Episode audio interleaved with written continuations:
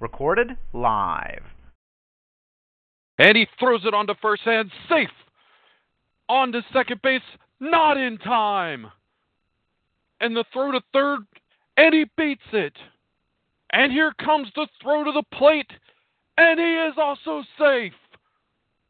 And he has been around the bases with your host, Patrick Womack. A very good Sunday evening to everyone, and what a what a week in sports we have had this week. Man, there has been so much that has gone on, and we have Thanksgiving coming up this next Thursday. And let's just get started right into it because I know a team that is very thankful right now, and that's the Houston Astros, or how I, I may like to put it, the Houston Disastros.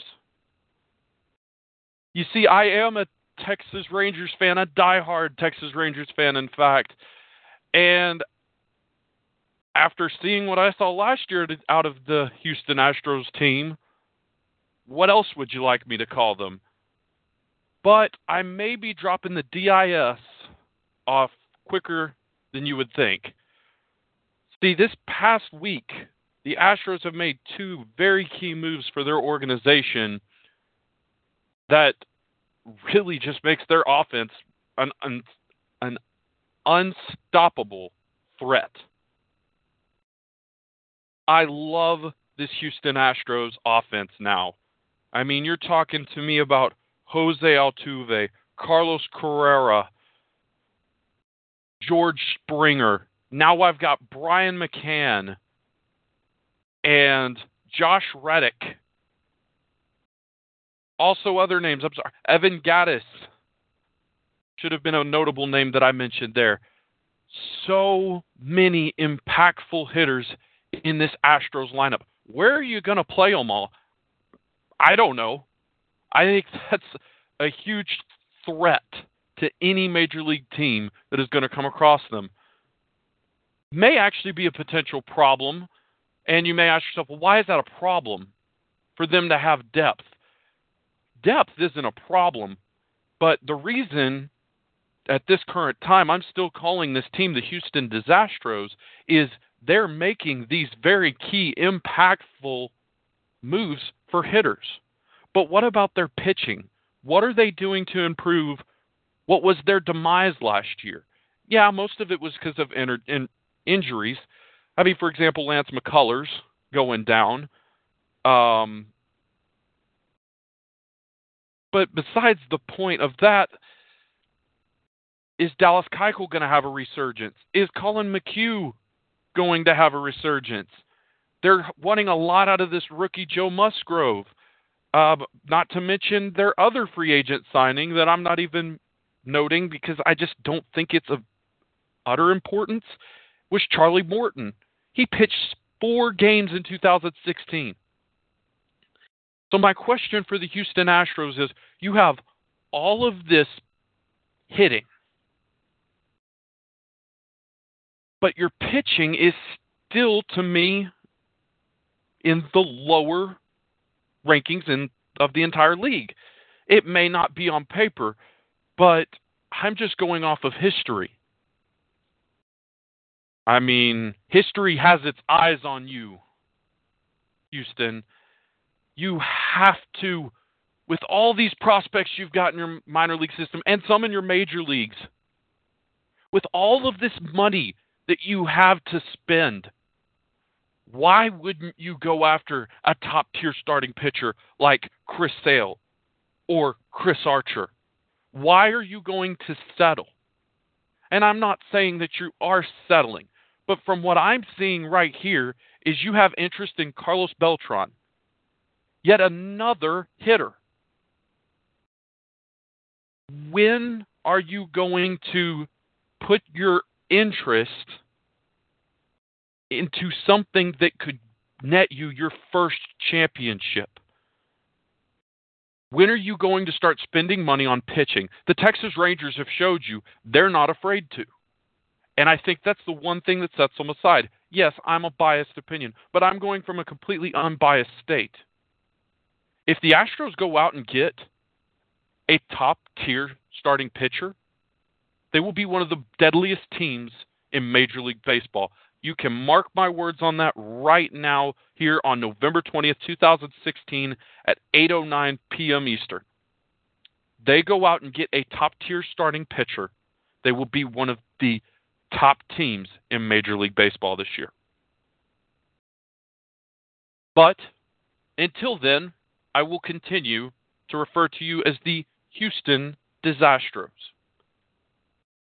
You go 3 and 16 against the Texas Rangers in 2016 and that's what you should expect from most Texas Rangers fans.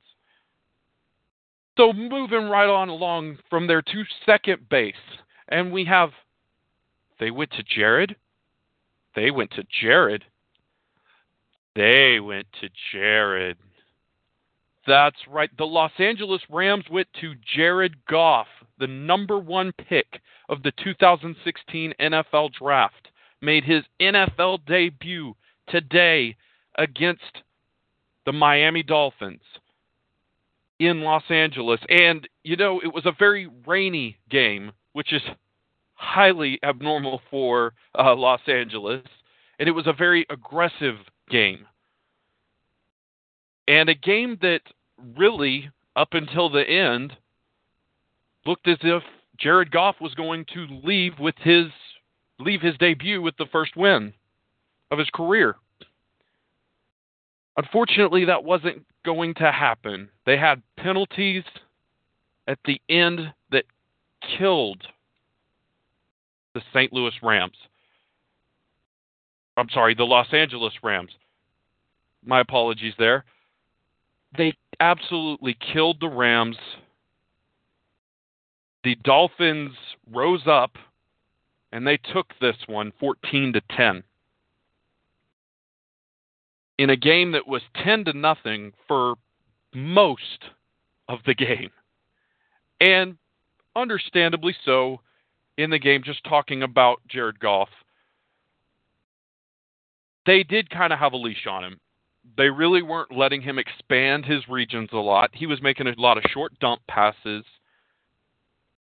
I didn't think he was running the uh, I did not think that the Los Angeles Rams were running the football enough, to be quite honest, because what netted them their scores was the running of Todd Gurley, who had 20 carries at 76 yards. So, but in realms to Jared Goff, he he had a lot of overthrows, some underthrows. I mean, he wasn't necessarily consistent. I mean, he was 17 for 31 with 134 yards. But he got the first one out of the way here.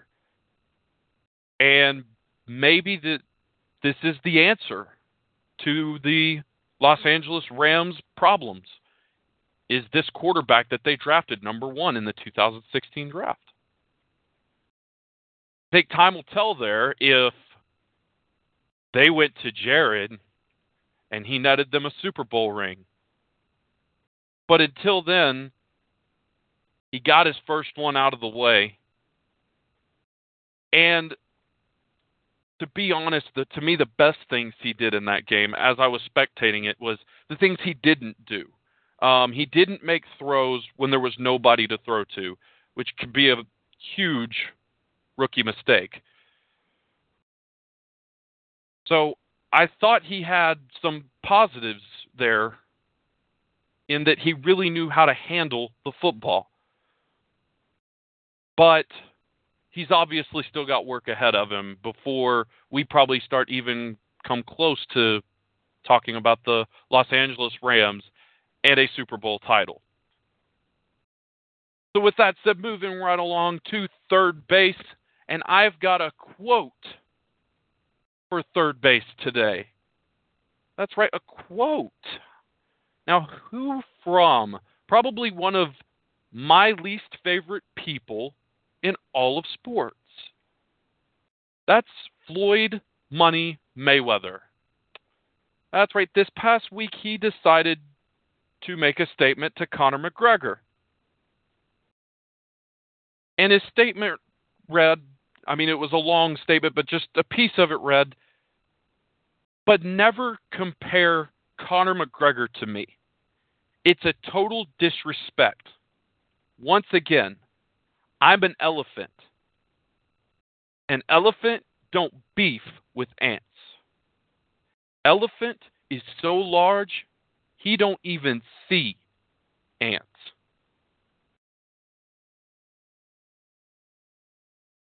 I have no idea how uh, Floyd Mayweather can compare himself to an elephant. But next time that he goes out and makes a comparison, he might want to do his research to make sure he's not making himself look like a fool. See, I did some research. And actually, elephants are known to stay away from plants such as trees that are infested with ants. This way, they can avoid them crawling up their sensitive trunks and biting them. So, actually, elephants are terrified of ants. So, yeah, it, Mr. Mayweather, an elephant don't beef with ants, but that's because they're terrified of them.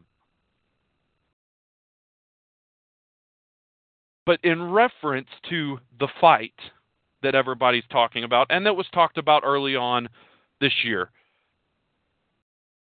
I hope it happens. I really do. I love Conor McGregor, so this is going to be kind of biased opinion. I think Conor McGregor can take Floyd Mayweather in his age. Floyd Mayweather has announced his retirement. He went out 49 and 0. But I, Conor McGregor's younger, he's quicker. Yes, he doesn't necessarily know boxing.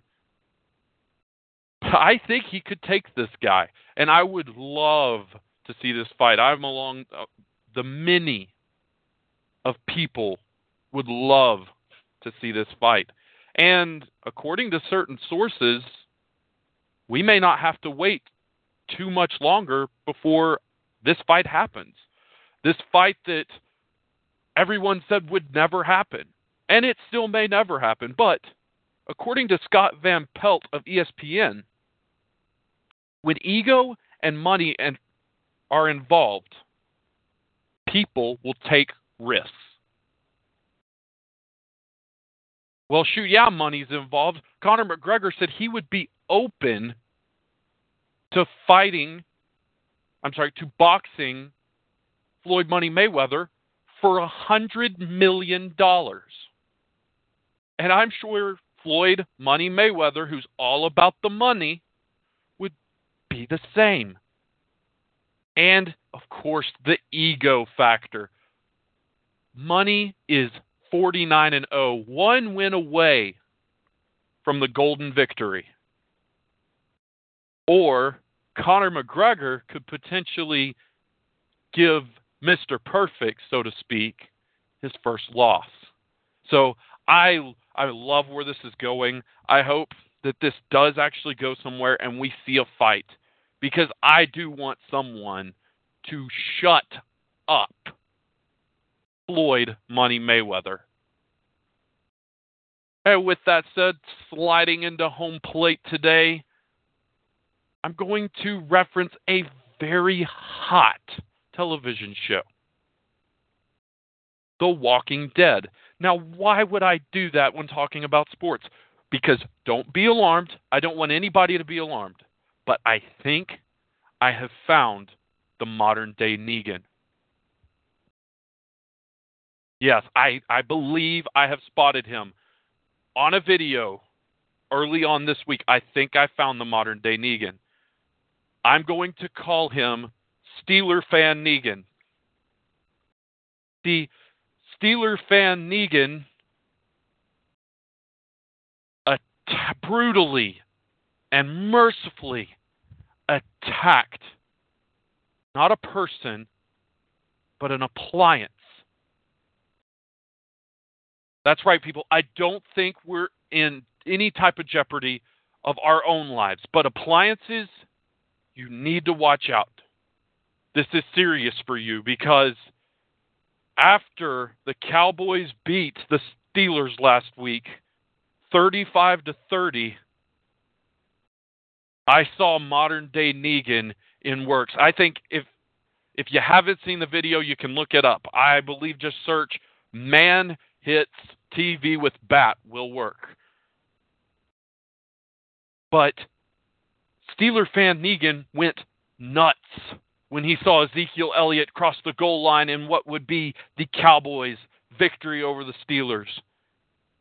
And with his people watching, children watching, Steeler fan Negan put his TV down in the middle of the ground, went and grabbed his Lucille, and just went absolutely to town, just over and over and over again, beating this defenseless television with his bat. So, I would like to say an in memoriam to this TV, this poor, defenseless television set. Poor defenseless TV.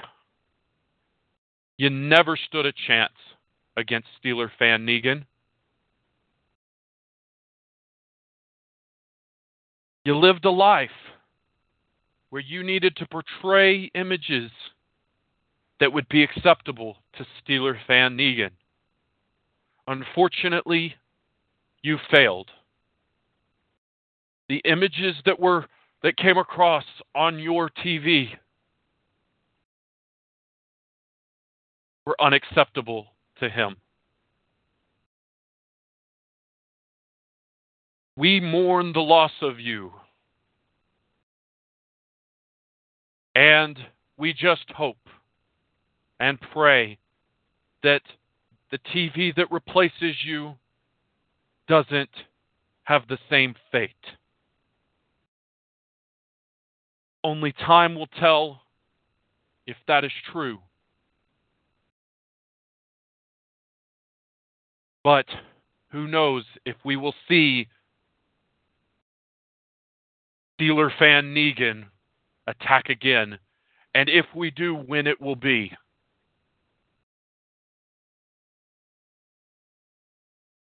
That's all the time we have here on Around the Bases. And I want to say I hope each and every one of you have a fantastic Thanksgiving holiday. There's a little bit of com- comedy there at the end, I, I know, uh, coming into home plate. Or if you feel for televisions, I mean, actually, I was kind of starting to get a little touchy, teary eyed for the television set myself. But um, I hope y'all have a wonderful Thanksgiving. I do want to just give you a little bit of program scheduling. We will not have a show this next Saturday or Sunday. I apologize. We will not have a show this next coming Sunday um, as for because of the holiday and just everything that will be going on. I will have no time to host a show this next week. We will be back the following week at 8 p.m. Eastern Standard Time. So eat a lot of turkey and stay safe and remember what you're thankful for. Thanks, guys.